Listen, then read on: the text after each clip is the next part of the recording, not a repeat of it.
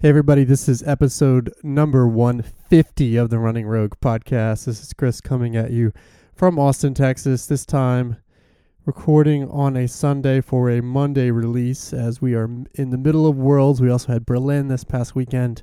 There was a lot going on in the world of track and field. And so I'm a little behind in getting this out as I'm just trying to keep up, but I'm excited for this episode today. And it's just going to be me. I've got some current events to talk through, and then I want to talk a little bit about a topic that I think is particularly relevant right now, which is mental tips and tricks for race day, because we've got a lot of races coming with the fall marathon calendar about to get into full swing. Basically, kicked off with Berlin this weekend, and we've got Twin Cities and Chicago and New York and Marine Corps and all the rest coming up very shortly. And whether you're doing a marathon or a half marathon or perhaps another distance race, I think that these mental tips and tricks will be relevant for you. And some of them we've talked about on the podcast, of course, before, but maybe not all in one place. So I wanted to get this all consolidated in one place for you so that you have it as a reference point to hopefully get and smash your goals leading up to your races coming up soon. Before we get there, though, of course, got some current events to talk about, and if you haven't already checked about checked out our World Championship preview that went up on Wednesday, I recorded that with Jojo Gretschel, and I'll also have another episode coming out midweek this week that will talk about the second half of the World Champs as well as recap the first half. We'll do a little bit of that today, just calling out a few things from the the beginning of Worlds, but we'll spend more time on that with JoJo in my midweek episode. First current event we've got to talk about is the Boston standards and the Boston registration process.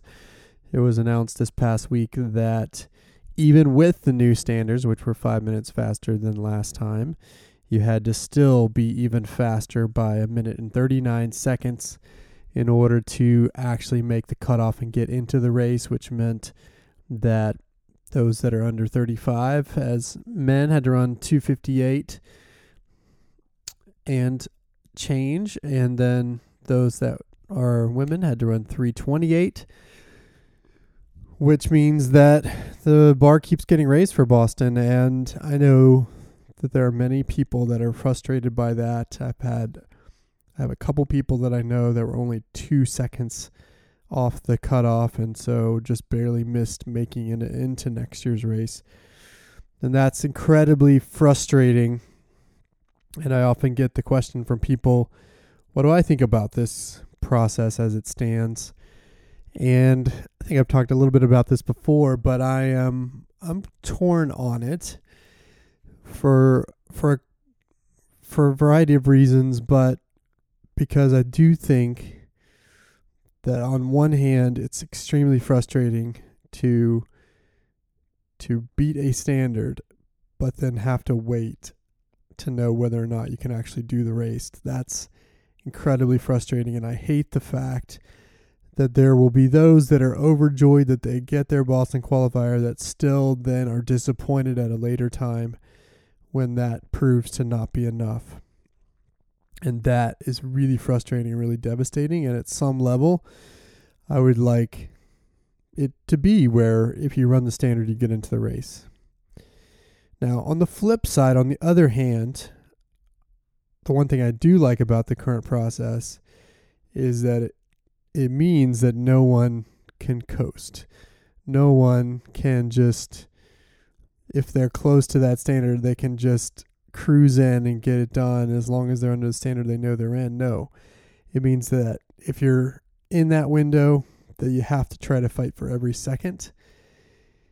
And it has created this process, this system in a way that is continually raising the bar. And it's really crazy to me that just Boston changing their standards have almost single handedly made American marathoners faster. And the bar just keeps getting raised, keeps getting raised every year because people know that they have to run basically a BQ minus five in order to guarantee their spot.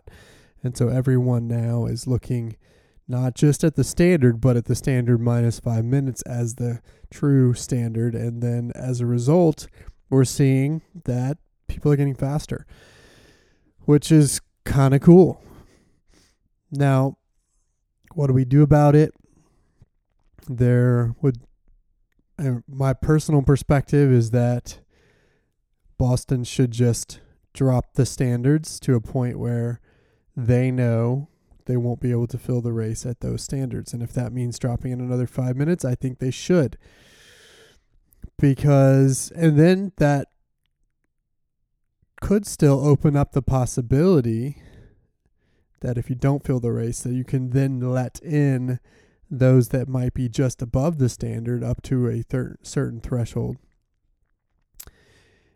And so to me, that would be a perhaps a way to get a similar result in that you get people to raise the bar and try to run as fast as they can while still guaranteeing that anybody who runs the standard as it's defined is guaranteed to get a spot in the race.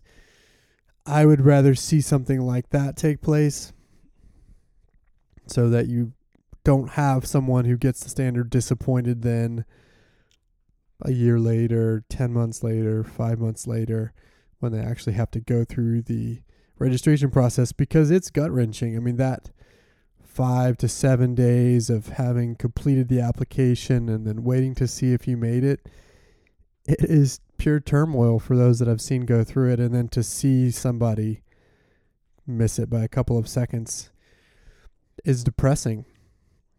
Now, I've had I had a, somebody recently send me a really long email that was uh that was very it was from a from a guy and it was very politely worded and he was making it clear that he still supports women and so forth. But there was a comment in that email that the women's standard is quote unquote softer than the men's standard as it stands. And if you look at it objectively if you look at the IAAF age grade slash gender gender graded equivalency scales, which are established based on essentially the the level of the world record for each gender, and then it scales back based on age, and you can get to gender equivalent standards as well. If you look at that table, if that table is to be believed, then yes, running a three hour marathon for a man is a higher standard than running a 330 marathon for a woman. And people think that's not fair. I happen to not care about that. I I think one thing about Boston is that if you if you look at the marathon the the major marathons Boston has one of the or is one of the most equitable in terms of gender participation.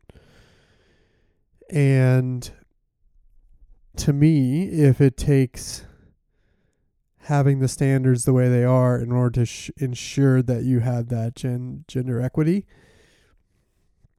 then so be it. And again, I don't understand why you know, men should even think that's unfair. Just suck it up and go get your standard. Don't worry about the women's standard.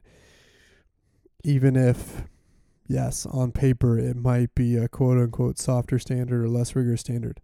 Personally, I don't care about that. And if that's what it takes to get more gender equity in Boston, then, like I said, so be it. So that's my perspective on that. It might be one that's controversial or that others would disagree with, but that's where I'm at. Plus, by the way, you know, I think it's only fair to go based on historically what has been established. So to suddenly make some bigger change in the women's standard versus the men's standard to me wouldn't exactly be fair either. So even if you were going to make a move to try to make it more quote unquote equitable for the men, then you would have to do it in a way that would just look unfair to women. And to be if in my opinion there are plenty of things in this world that are stacked in men's favor. And if this is one of those few things that's stacked in women's favor, then yes, thank you. We need more of that, frankly. So that's my perspective, and would love to hear from you if you disagree. But that's the Boston Standard. Unfortunately, if you were one minute and 38 seconds underneath the standard, you didn't make it, and you have to go try again. But I would say to you, for those that are just off, first of all, you're worthy. You did get the Boston Standard, so you should be proud of that. But secondly, keep working. You will get it done, and you don't have to get it done by doing some sort of crazy thing like going to do a downhill marathon or doing something where the deck is just stacked in your favor. No, all you have to do is keep working, be consistent, and you'll get there. And when you do, it'll be that much sweeter as a result.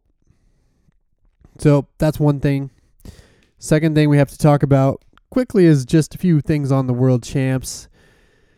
First of all, the women's marathon, as I talked about in the preview with JoJo, went off on Friday evening. It was actually at midnight in Doha because of the temperatures. And in spite of it being run at midnight, the heat index was, I think, 105 to 108 the entire time, which is absolutely insane. And there were 70 women who started. 41% of those women did not finish, including my friend of the show and, and former guest, Sasha Gollish. She had to DNF just after the 20k mark, unfortunately, and I exchanged it, exchanged texts with her after the fact, and she talked about how basically she stopped sweating about mile 10 in the race, and she knew at that point that that was going to be a problem because when you start when you stop sweating, that's a sign that there's some sort of heat related illness coming your way. She recognized those cues, did everything she could to try to to try to fix it or get back on track, but as she told me, she knew what was coming and she basically pulled herself halfway through the race. Unfortunately. So so sorry for Sasha, but she wasn't alone. I mean, like I said, there were 41% of the women that, that dropped out. The woman who won, Ruth Chepngetich, who has the third fastest marathon time of all time at 217, ended up winning in a relatively evenly paced race where she split 116 twice over and ran a 232 to pull away from Rose Chelimo, the defending champion, at the end. And but Roberta Groner, the 41 year old American, ended up in sixth place with a really impressive 238. And so we'll talk more about the actual results themselves with JoJo the one thing for me as a fan, though, watching it, it was pretty frustrating. Not only because the competition wasn't what it could have been, what it wasn't what it could have been because of the impact of heat on the athletes, and you had athletes like Ruti Aga, who was one of the favorites, dropping early because of the temperatures. So it was less interesting to watch as a fan from a competitive standpoint, but also I couldn't help but think that it was just wrong for the IAAF to put athletes in that situation, in that putting them in harm's way, knowing and having known for a really long time that this was going to be an issue, choosing Doha as the site of the world champs. It's just frustrating that you have a situation where these athletes are the product, and a lot of these athletes are not making a lot of money. They're doing it for the love of the sport and the love of their country. Including Roberta Groner, number six place, full time nurse, three kids, 41 years old, not making a lot of money from running. while at the same time the IAAF, the powers that be, the the rich white guys who are running the show, who brought this world championships to Doha, are the fat cats, so to speak, who are probably well compensated.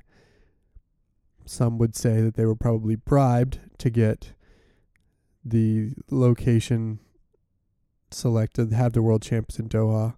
So you have these rich white dudes who are sitting on the sidelines, comfortable, taking private jets everywhere, staying in nice hotels, wearing nice watches, while you have these athletes who, in some in some cases, are barely surviving.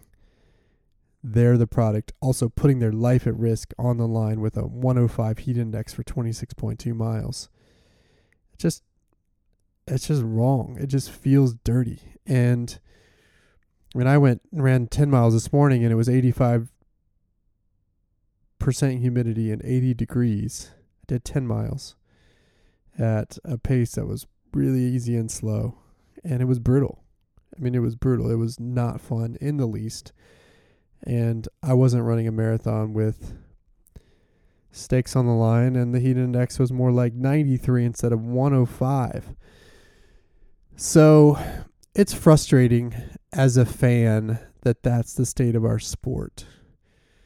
That time and time again, the powers that be at the IAAF or the IOC don't prioritize athlete safety or prioritize doing things for the good of the athlete.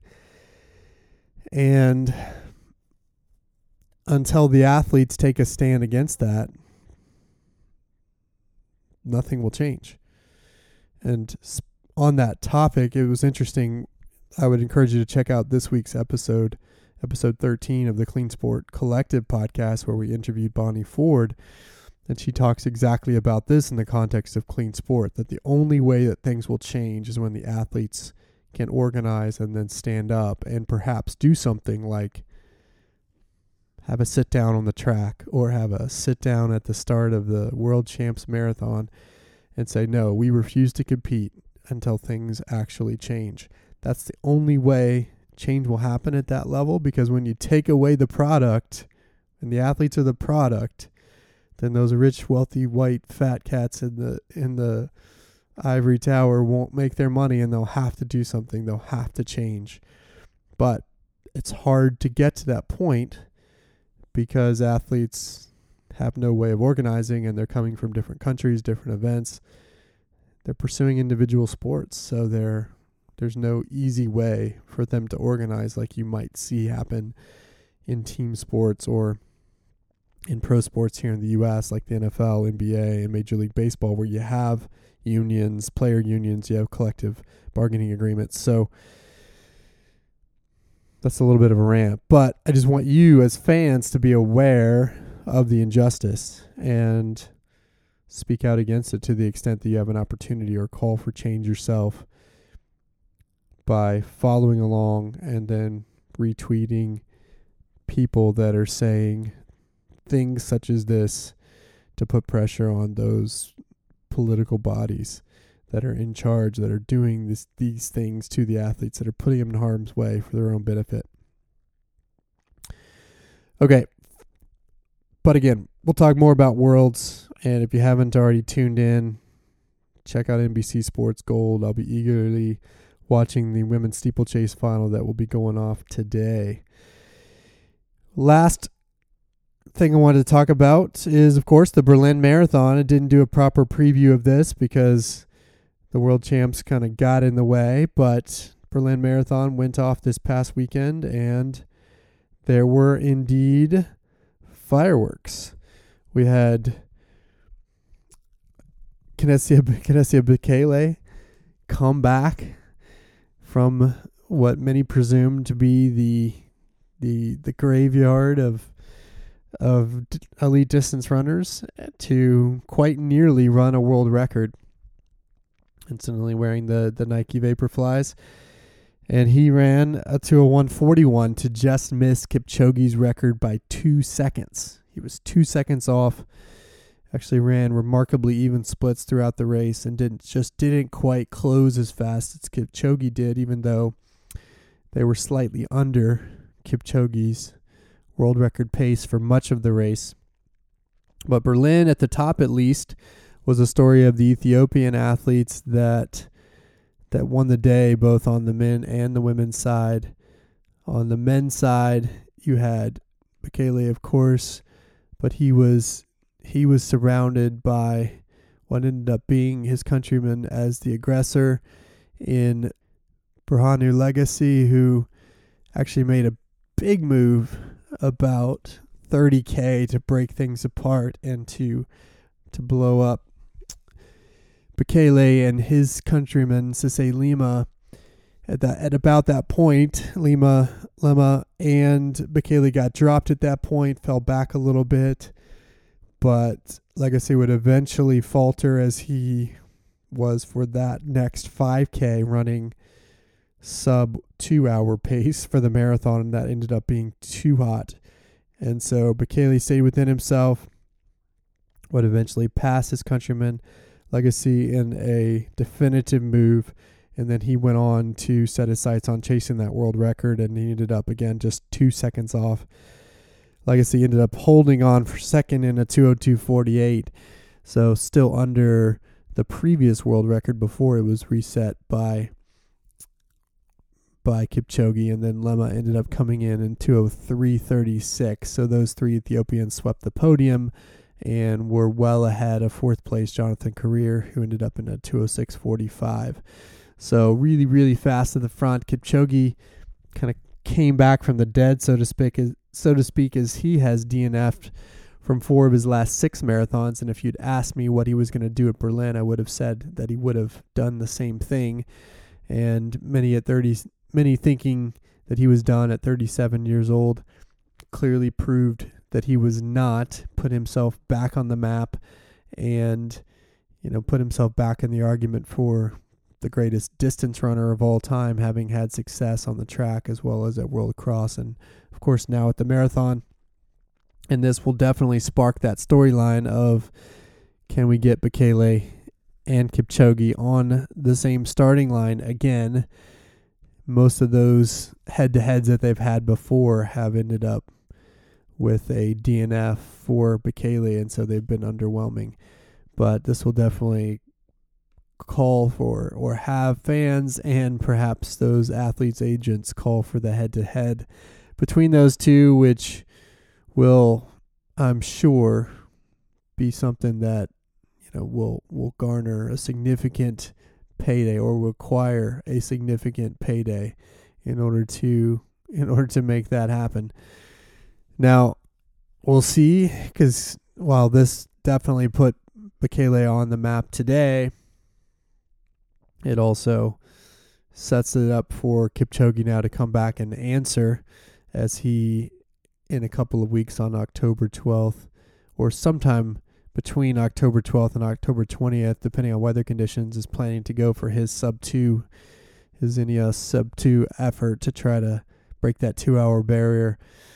And on a closed course with pacers that will be flowing in and out. So it won't be world record eligible, but it would be an opportunity to be that first man under two hours. And that would be the perfect counterpoint to Bekele's result here today.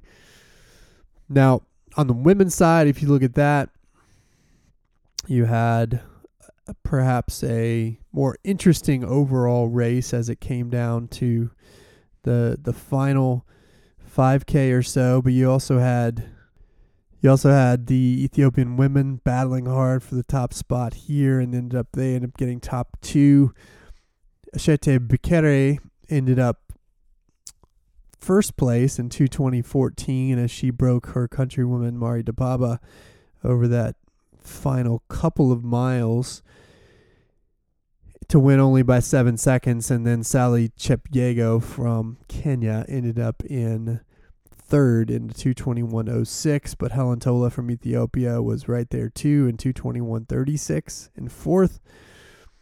And then you had Sarah Hall, the big American result, where she ran a four minute PR to to earn a 222.16, which is now the sixth fastest time ever by an American in the marathon. And that definitely put her name on the map and as one of the favorites for the trials coming up in February. As now, right now, she has the third fastest time, third, third, third fastest PR of those that are likely to end up racing in February with Jordan Hasay and Amy Cragg being the other two that would have faster PRs now than Sarah Hall.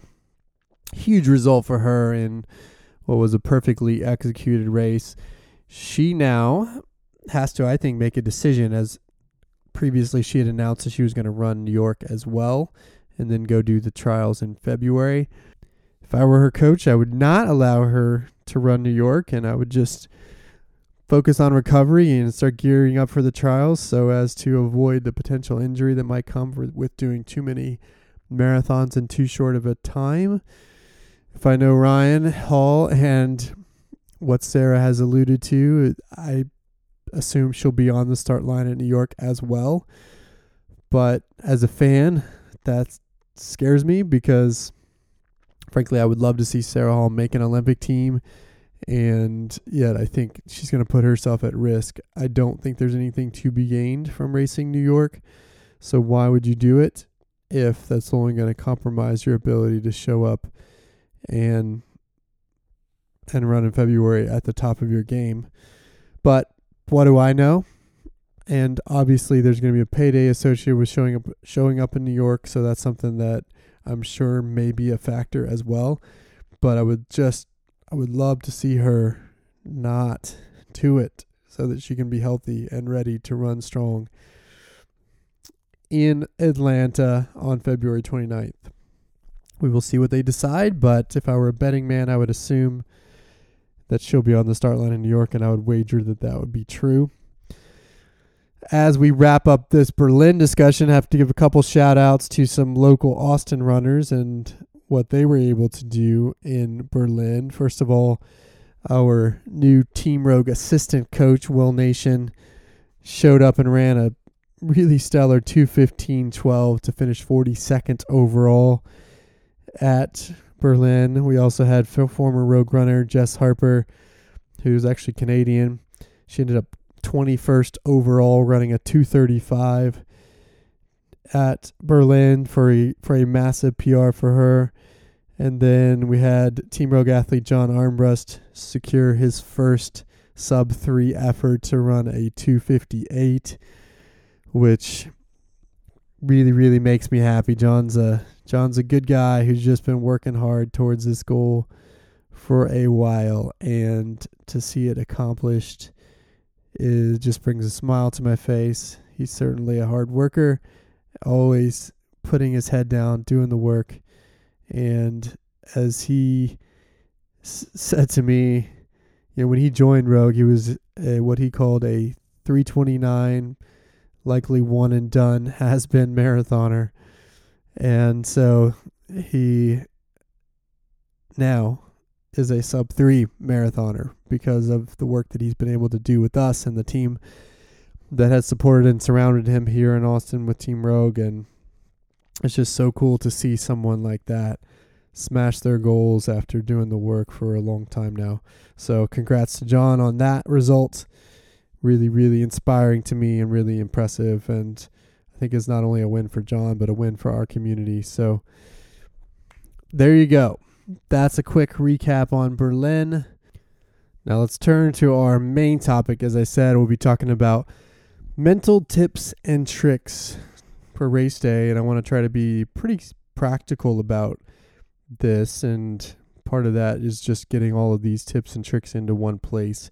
We've, I think we've talked about them in various ways and different spots, but maybe not all in one place. And the other thing is, I want to remind you before we even jump in that the physical part of training is obviously important and making sure that you're physically ready for race day, which not only, of course, means executing on your training plan, but then also tapering appropriately and giving yourself the ability to have your best physical self show up at the starting line. But I do think that oftentimes we neglect showing up with our best mental self. And I think sometimes for a variety of reasons, we don't take the time to prepare our mind while we're spending all of our time preparing our body. And in my opinion, as a and as a coach, that's a huge miss because until both things both of those things are synced up, you can't be your best running self. And so I would just encourage you to make sure that as you get ready for your fall race, whatever the distance, even if it's as short as running a 5K or a mile race, I think the mental prep matters. And the elements that we're going to talk about here today will make a difference for you if you actually take the time to do the work. And as we talk about this, I'm going to split the discussion in two halves. We're going to talk first about pre race preparation and what you can do pre race to bring your best, sharpest mind to the starting line. And then, secondly, in the second half, we'll talk about during race preparation, or not preparation, but during race execution and what you can do during the race to actually get the best out of your body on the day. So, that's the quick outline, and let's dig into it with the pre race discussions. And for each of these, I'm going to talk about four or five different elements under both the pre race and during race categories, things that you can do, things that you can put into practice in order to get the most out of your race. And I would argue in some ways that all of these things should be stuff that you're doing but as you listen to this, you may find that uh, only a handful of things resonate with you, and that's okay. I think about this like building your quiver of arrows, and you want to make sure you have all the arrows in the quiver that you can, including all the mental tips and tricks that you can bring to bear. So, the more those arrows you can put into the quiver, the better you will be when it go when it's time to go into battle if we're using a warrior analogy. And for me that means bringing all of these arrows with me to race day. But for you if not all of them resonate that's okay. Pick the arrows that work for you and maybe there are other arrow, arrows that you would put in your quiver that you found in, from from other sources other coaches other experiences.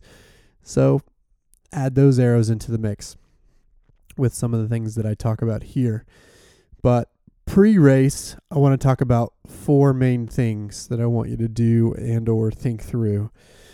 The first one is probably the most important and maybe I will sound like a broken record talking about it, but I just always come back to it being absolutely critical to getting your mind right for race day and that's to that is knowing your purpose for the day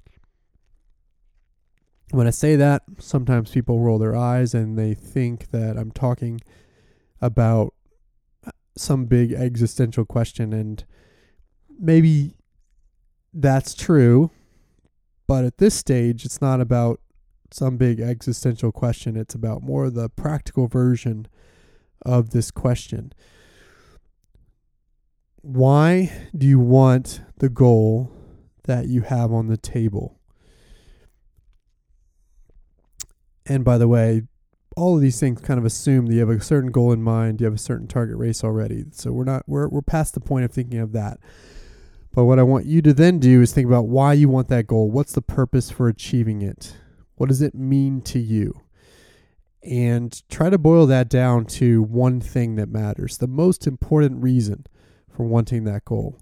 Sometimes it's easy to think of five or six reasons, but the hard work is actually prioritizing and figuring out which ones is going to have the most meaning to you and picking the one thing that really matters, the one thing that you really want. and write it down, memorialize it.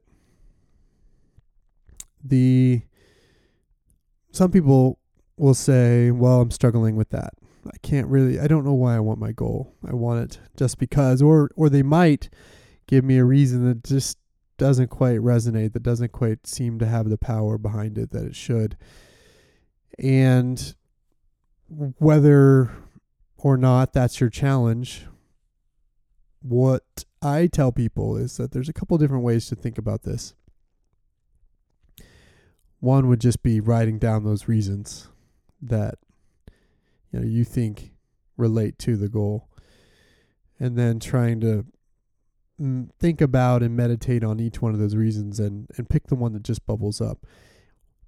But on the other hand, if you're having trouble coming up with any reasons at all or crystallizing what this thing means to you, then one exercise you can go to go through is to think about, to visualize crossing the finish line with your goal on the clock or below your goal on the clock. And then think about how that would make you feel or why that moment would resonate or would mean so much to you. And sometimes thinking about that will help point to or shine a light on the reasons you want this thing. The flip side is visualize crossing the line with your goal not in hand, with the, the clock just ticking past it, and think about what that will feel like and why that will be disappointing. Because that's also another way to shine light on why you want something because sometimes we don't know why we want something until it's taken away. And so if you can put yourself in that place, that place of disappointment, that place of finishing still wanting more, then sometimes it will reflect to you or show you why this meant so much. So that's one exercise to do if you're having trouble thinking about your purpose for the day. But regardless, I want you to reflect on it. And it could come in the form of just simply being able to answer or, or finish the following statement, which is that I want this goal because I want to run sub four hours in the marathon because I want to qualify for the Boston Marathon because I want to PR in this race because you should be able to finish that sentence for whatever your goal is. And if you can't, then you're not going to be as sharp as you could be because when the going gets tough, it's going to crumble. You won't be able to crystallize in your mind why you why you should be suffering, why the pain, why you should get everything out of yourself on that day if you don't fundamentally know why you want it. So that's the first thing to do pre race. And you may have done this work before, and now is the time to bring it back up, to take it back up. Make sure the work that you did maybe at the beginning of the cycle to talk about your goals and why you wanted those goals, make sure it still resonates. So dig that back up. Hopefully, if you've done some homework before, it's a little bit easier, but get to that thing. Why you want your goal. Second thing I want you to do. So that's number one, figure out your purpose for the day. Number two, second thing I want you to do is set your intention for the day. And this is going to sound perhaps really cheesy, but I think it's powerful because oftentimes we're our own worst enemy in that the devil on our shoulder is telling us, whether consciously or subconsciously, that we can't get the goal or that we aren't worthy of it. Or maybe it just comes in the forms of doubts where you're not sure. And of course, you're not sure. If you've never done something in your entire life and you don't have any evidence that you can do it, then yeah, you're going to be unsure about whether or not you can do it. That's just natural until you have that proof, until you have that evidence. And then sometimes, even when you get that, you're going to doubt whether or not you can do it again. So it's completely normal to have those doubts. But then most of the time, people let those doubts take root and dominate that conversation in our head to the point where we don't believe. And what we need to do is actually reprogram the brain to flip the script in our head so that we're flooding in positive thoughts rather than those negative doubts that are coming in. And in order to do that, you have to reprogram that inner dialogue. How do you reprogram that inner dialogue? By just simply repetitively and repetitively telling yourself that you can do it. And so, what does it mean by setting your intention? It means telling yourself over and over again, in as many ways as possible, that you can achieve your goal. Now, again, people will think this is cheesy. What I think this looks like is writing that down on a piece of paper, posting it on your bathroom mirror, or maybe on your fridge, or somewhere in your house, maybe in a private space if you need it to be, where you can look yourself in the mirror or say to yourself out loud every single day between now and race day, and ideally multiple times a day, what you plan to do. And that you can do it. I will run under four hours at Chicago. I will run a marathon PR at New York. I will earn a Boston qualifier at Twin Cities. Basically, declaring, speaking into existence, setting your intention that you will, not only that you can, but that you will achieve your goal on race day. And by repeating it to yourself, and doing that repetitively between now and race day, it will manifest it into existence by reprogramming your brain to take those those doubts, those worries, those those moments of insecurity and it will stamp them out. And yeah, it's not going to completely get rid of them, but it will change the ratio of those negative thoughts and positive thoughts in your brain because I think if you don't do this, if you don't set the intention, if you don't use this positive self talk to change your inner dialogue, then the doubts will be more significant. And if we're using percentages, you know, maybe it'd be 80 20 doubts to positive thoughts. But I believe if you set your intention and do this work, this positive self talk, as cheesy as, as it may sound, telling yourself out loud into the mirror every day between now and race day that you will do something, then it'll flip that script, it'll switch it from 80, you know, 80 20 negative to positive to 80 20 positive to negative, and it will also give you a way to silence those inner doubts when they come because you can simply go back to that intention setting statement. And again, it sounds cheesy. And again, you may not want to do it. But my question then would be how bad do you want your goal? Because if you're too embarrassed to look yourself in the mirror and set your intention and declare into existence what you want with no when no one is watching, then how bad do you really want your goal anyway? I mean, we're talking about a again, seemingly silly but powerful step that takes no more than 30 seconds a day. That takes no more than simply repeating to yourself over and over again what you intend to do. Whether anyone is watching or not, it will have an impact. If you're not willing to do that, then how bad do you really want your goal anyway? So that's number two. So, number one, figure out your purpose for the day. Reflect on that in these closing weeks. Two, set your intention. Declare into existence what you want. Third thing, third bit of homework is figure out your mantras. This takes positive self talk and puts it into the practical realm. And we'll talk about using these a little bit on race day itself. But you have to do the work before to figure out what these mantras should be. And by the way, this is this is not cheesy because science tells us that these things work.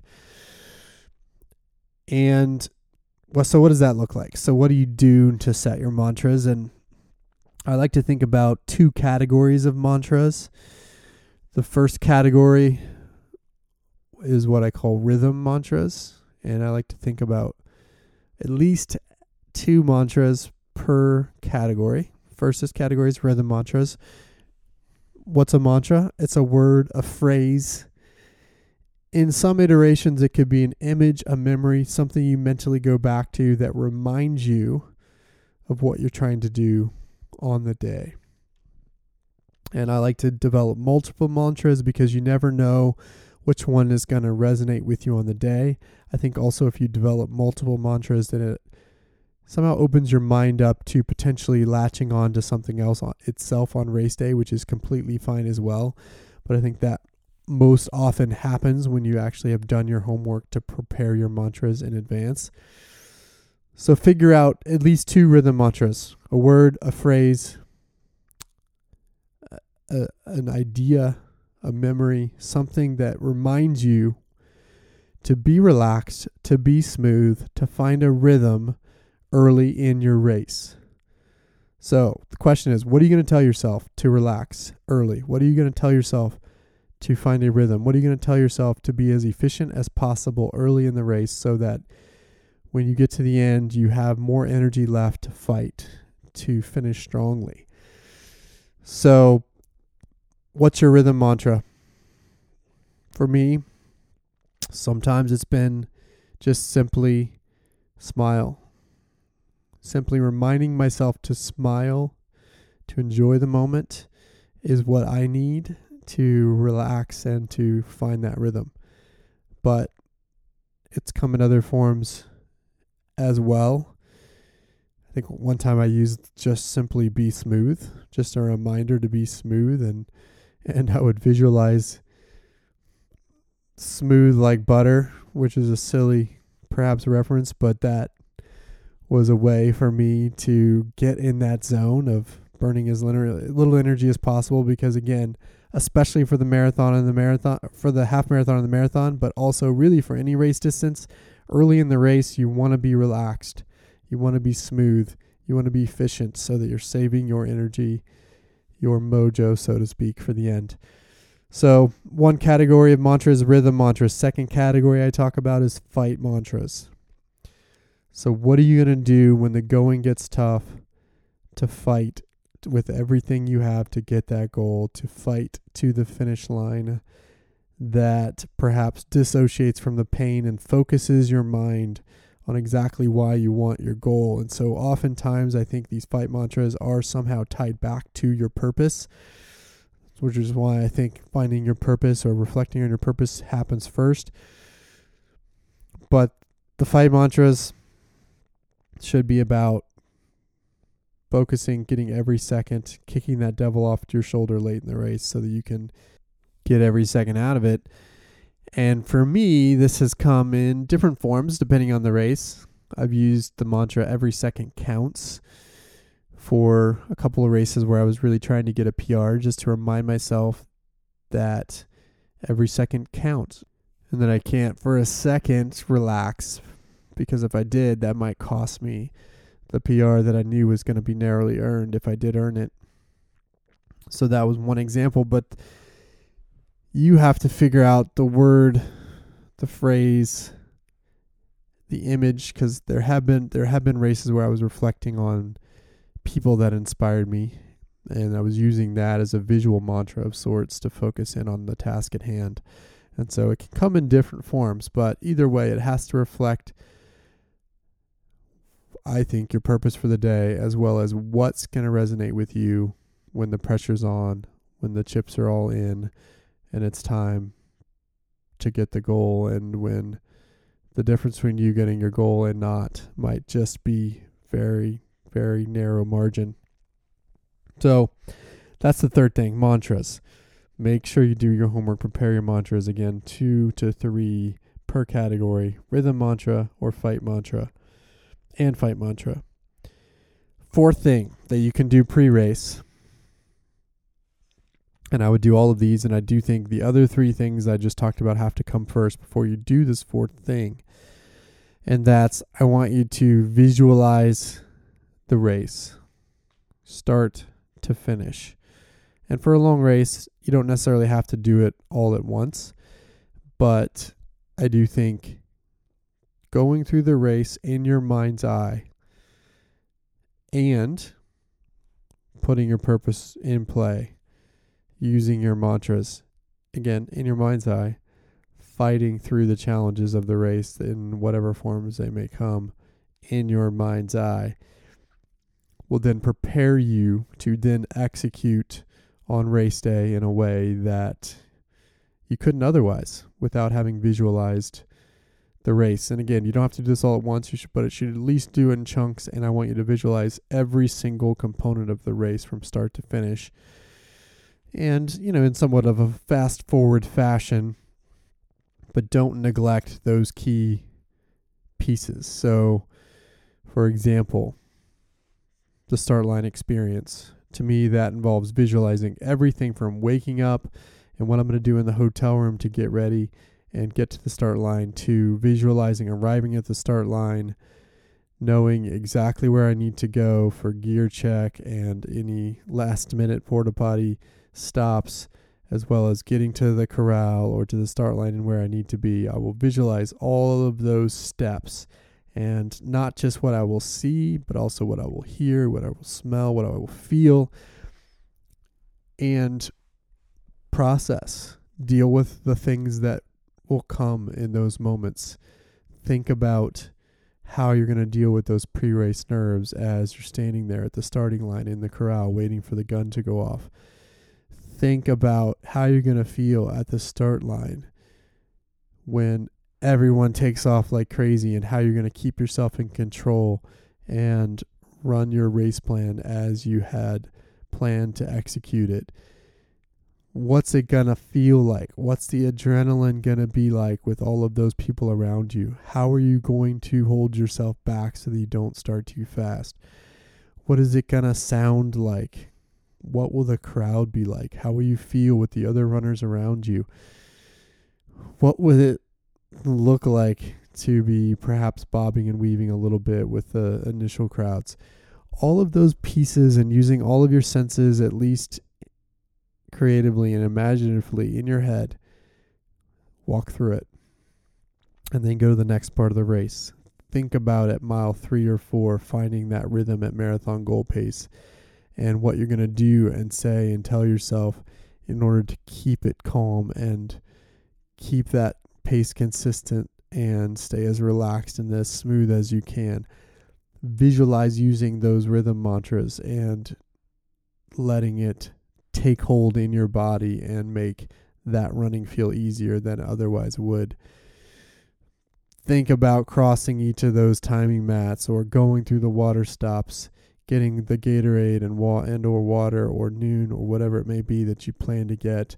Visualize doing that. Visualize executing a water stop effectively where you're able to grab what you need smoothly and without having to burn extra energy and then put it back and tossing the cup in the trash can.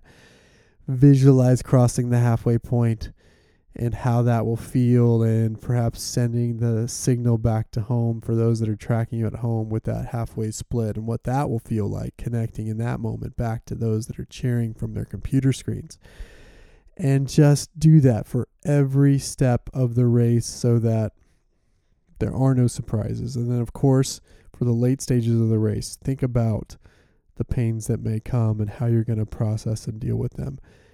Practice using your mantras in your brain all the way through to the finish line of crossing that finish line with your goal well in hand. What's that going to feel like? How will you celebrate? What will you do immediately after? And I want you to take every step of the race and break it down so that you're even more ready to to deal with whatever may come and granted the race won't necessarily play out exactly how you visualized it, but I promise you, by visualizing it, it puts you in a better position to deal with any type of surprise or nuance that you didn't expect that comes on race day because you'll have worked that muscle, that problem solving muscle that essentially allows you to then be more flexible and deal with chaos as it may come because you've practiced it in a sense in your head before the race itself. So that's the fourth thing to do pre race. Visualize the race from start to finish. And for a marathon, again, it might come in smaller chunks, but I want you to at least visualize every single part of that race before you show up on the start line because then you'll have done it. You'll have done it in your mind, which means that you're more likely to do it in real life. So, those are my four tips for pre race. Now, let's talk a little bit about during the race. And in some ways, I think people will find these tips are more practical, but also equally important. And again, part of those arrows in your quiver, the mental arrows in your quiver for race day. So, I'm going to talk about, and we've already talked about mantras, so I won't talk about that again specifically. So, I'm going to talk about another four things that you can do during the race outside of using the mantras, which you know we've already kind of talked about prepping for using the mantras, and obviously those will come into play on race day, and using them on race day is important. But I'm going to talk about some other four things you can bring to the table as well during the race. The first one is a relaxation routine, and I've talked about this before. I've spent a little bit more time with this on the the Rogue Training podcast or the the podcast for the podcast training group. But I want you to and this is something you need to practice before, but I want you to during the race to have a relaxation routine where you can basically go through body part by body part and try to relax it in you know basically one body part at a time at a time so that you are completely as relaxed as possible and this is head to toe because the more relaxed you are in a race, the more re- relaxed you can be at a certain pace, the more efficient you will be in terms of energy consumed, and therefore, the more you will have at the end of the race when everything really counts. And so, you need to have that relaxation routine. For me, it can come in the form of, and you could think of it also like a moving meditation, but for me, it can come in the form of I will often close my eyes if I can find a straightaway where I know I'm out of out of the way from others and and not at risk of of running, you know, into a turn or something. But find a straightaway. I will close my eyes to truly make it a moving meditation and then think through in turn every part of my body from head to my toe. I start with my face and feel if I do have my eyes closed for parts of that, feel like the heavy eyelids kind of weighing down, relaxed over my eyes. I will then feel my face or think about my face, and I will want to feel my cheeks being relaxed and bouncing. Like you will see if you zoom in on a sprinter on a, in a 100 meter dash, you'll see their face completely relaxed and their cheeks just bouncing up and down. I want to feel that playing out. And then I will go to my shoulders and want to make sure that they're relaxed and resting comfortably and not riding up around my ears. And sometimes I think to achieve that, the best way is actually to, to bring your sternum up and not to actually try to bring your shoulders down or back, but just bring your sternum up, open up your chest, which then allows those shoulders to drop into a relaxed position. And then I'll think about my arm carriage and I'll want to make sure that my arms are moving and flowing freely next to me, as well as my hands are not gripping too tightly or too loosely. They want to be just very gently clenched fist. Some people have, I've talked to in the past call this, call this the sort of potato chip test on your your hands that they used to be able to hold a potato chip lightly enough so that you don't break it, but also not too heavy so that you just smash it in your hand.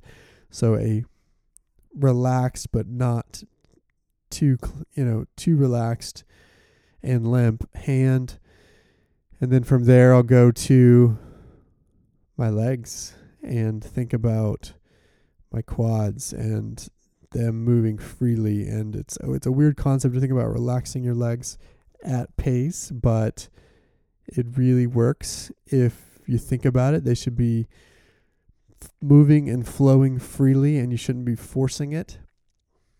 And then from quads down to calves, down to feet, so that everything feels like it's relaxed and flowing as smoothly as possible. I will go through that routine, and sometimes it might take 30 seconds, sometimes it might take two and a half minutes of me kind of working through each of those body parts and in turn making sure each of them is relaxed and yes granted i don't necessarily have my eyes closed that whole time but i will use you know short windows of closing my eyes to get me into that moving meditative space and then if i have to open my eyes to navigate then i will. But i am telling you if you can do that and find a way to stay relaxed in the race especially early in the race it will pay dividends later. So that's an early race and even maybe an 18 mile or a 20 mile tactic. And I think that can be used really at any point, but I think it's more effective probably earlier when you when it's easier to feel relaxed and and you're not in that fight mode. I'll never forget the time it was most effective for me. It was my not my current marathon PR, but the previous one, which I believe I ran in 2014. And I went into that race feeling strong and fit.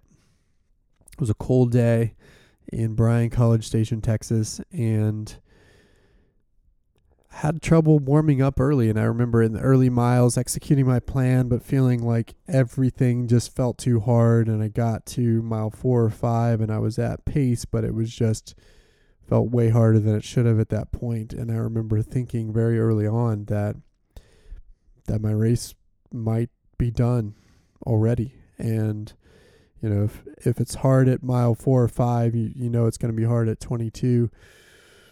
And so I was worried that it just wasn't my day. And but then I went into this moving meditation mode where I was just went and forced myself to again body by body part by body part become as completely relaxed as possible. As a part of that, I was also focusing on my breathing and trying to be as rhythmic as possible in sync with my steps. And I remember that gradually I could just feel the tension easing out of my body and I think part of it also was the fact that my body was warming up and and so just started to gradually get easier until about mile 8 when suddenly I felt like it should have felt like marathon pace was going to be sustainable for a really long time.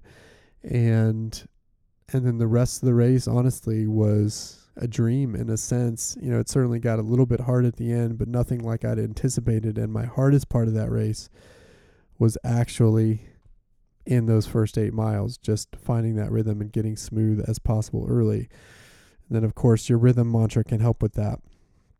These next three tactics I'm going to talk about, I think, play out more at the end when it's time to go, when it gets hard, and how do you fight or or dissociate from the pain when the going gets tough, and and so these next three will come into play more there, but you know I think also could be used earlier depending on how they end up resonating with you. But the next one I'll talk about and I talk about this a lot, especially with athletes here in Austin and at probably every one of the course talks I've ever done in person, but going fishing.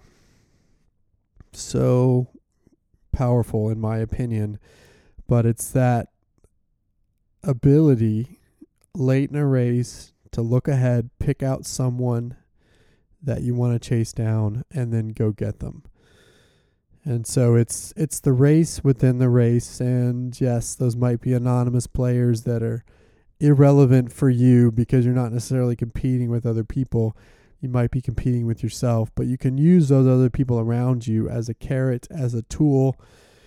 And I will even visualize the actual act of casting my rod out, putting a a metaphorical hook in the back of somebody in front of me and then gradually reeling them in until I pass them and then pick someone else to go chase and just keep doing that. I think it it gives you a purpose. It dissociates you from the pain you might be having and it also ensures that you are keeping your pace honest because if if in a half marathon or marathon if you're not catching people then most likely you're slowing down yourself and so it it's keeps you honest with the pace especially when you might be losing track of being able to specifically hang on to a specific pace and so this tool of, of going fishing i think is really powerful personally i like to do it in the form of just picking out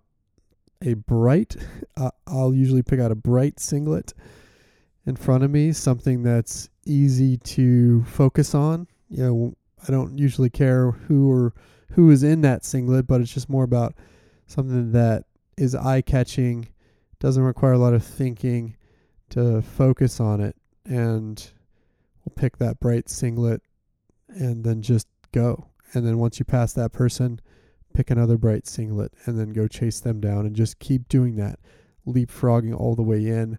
You know, I've done this for as much as four miles at the end of the race, just four miles of fishing.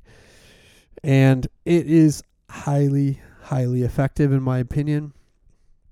Becomes that race within the race. And if you're not passing people again, you're probably slowing down. So use that as a tool.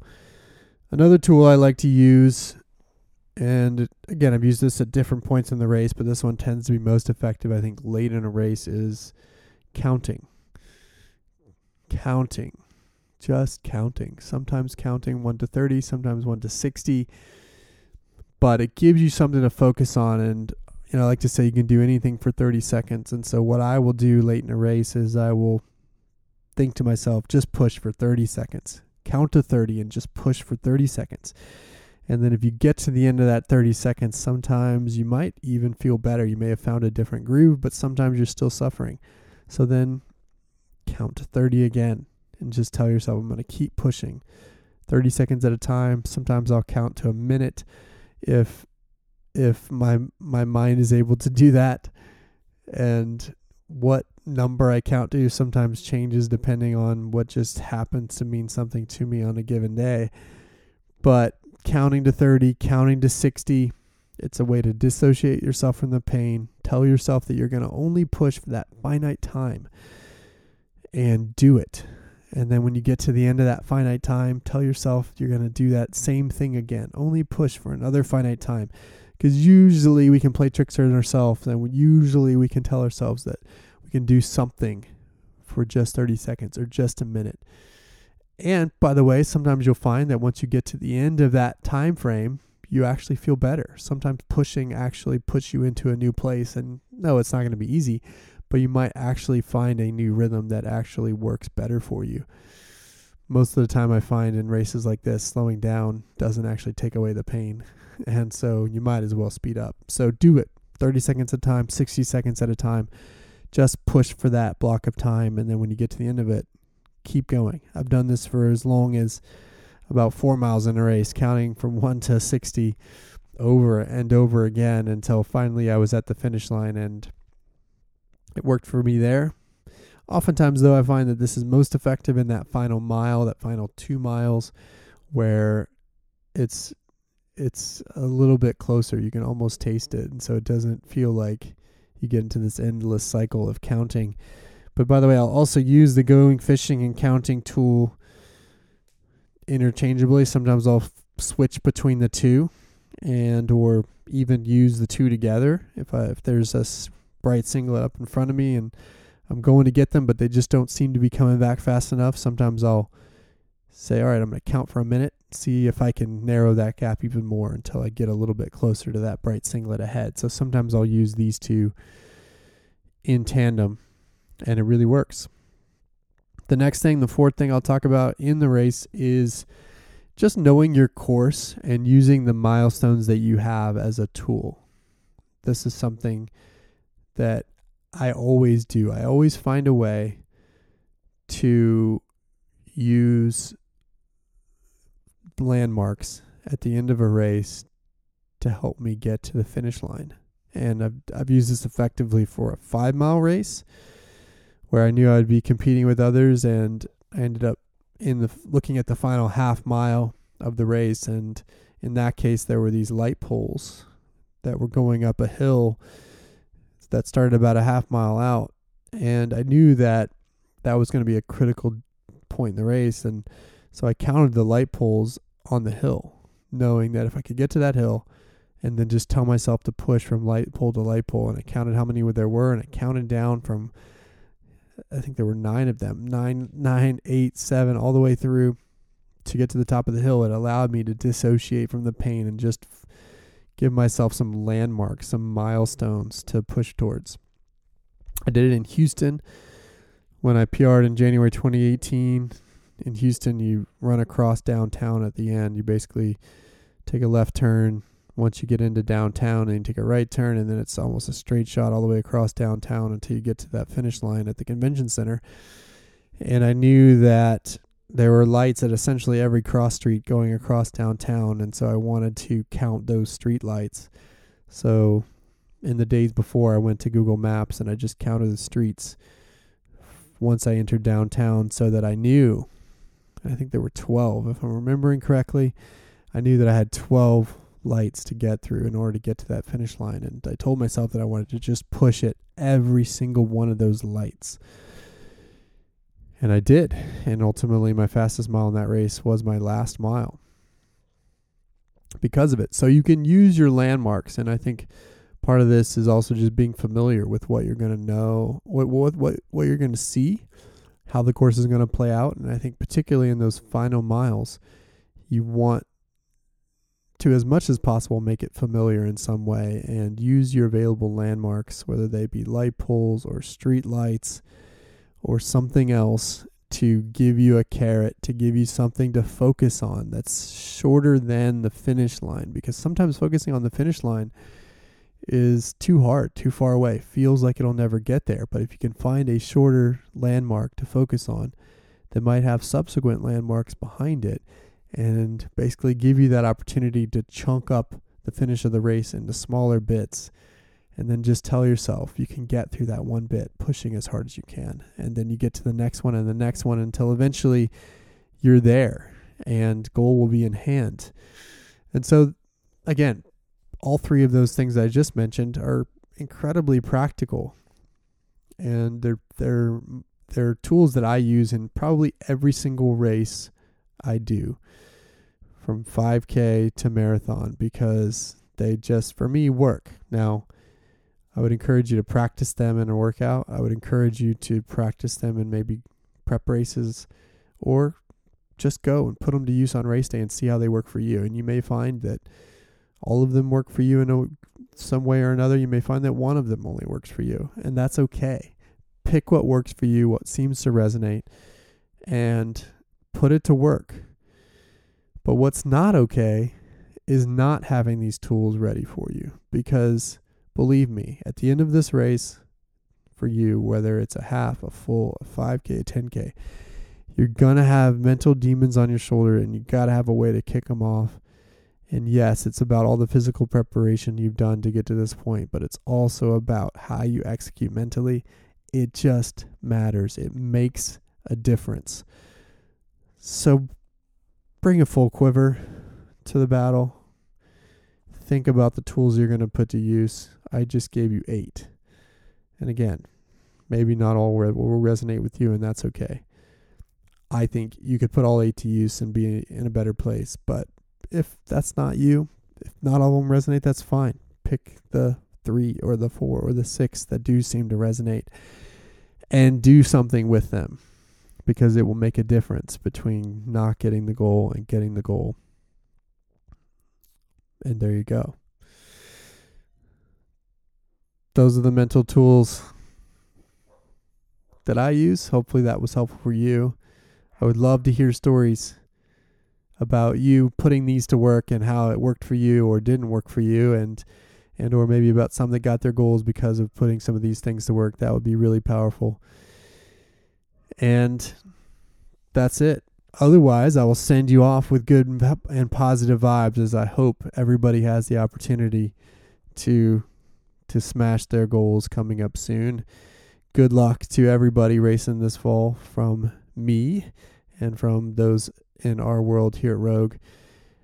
So, Thanks for listening today. This has been episode 150 of the Running Rogue podcast. As always, you can check us out at roguerunning.com or follow us on Twitter, Instagram, or Facebook at Rogue Running. Until next time, we'll talk to you soon.